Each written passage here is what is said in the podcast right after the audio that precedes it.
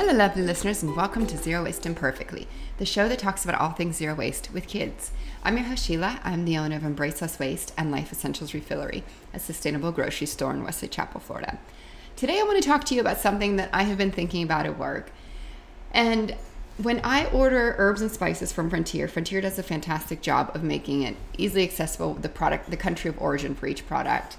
And I have two things I'm trying to figure out. So, one is if I see one product that is grown domestically in the US, is that a better choice than a product that's grown organically abroad? If it's grown here in the US, it travels a far, a lot, lot less. And so the carbon footprint, in theory, should be better than something that's grown internationally. Is it worth the trade off?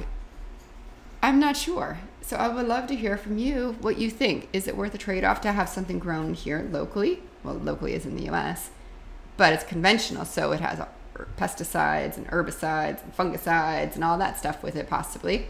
Or is it better to have the organic from overseas?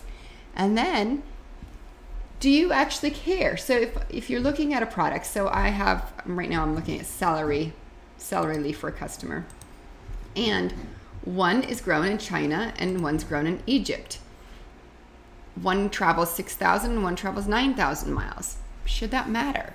Does that 3,000 mile difference make a big difference on the carbon footprint? Or maybe not? I don't know. These are things that I wonder about, and I'm, I don't know if other folks wonder about these things too, but I'd love to hear from you. Have you ever looked in that much detail to see where your food's coming from, how far it's traveled, uh, how the, the people that are working in these fields and factories, how they're treated. Does all that play, fa- factor into your decision making when you're buying your groceries? I don't know. I don't know. I would love to hear from you. You can find me on all platforms at Life Essentials Refillery. Well, thanks for listening. Have a great day.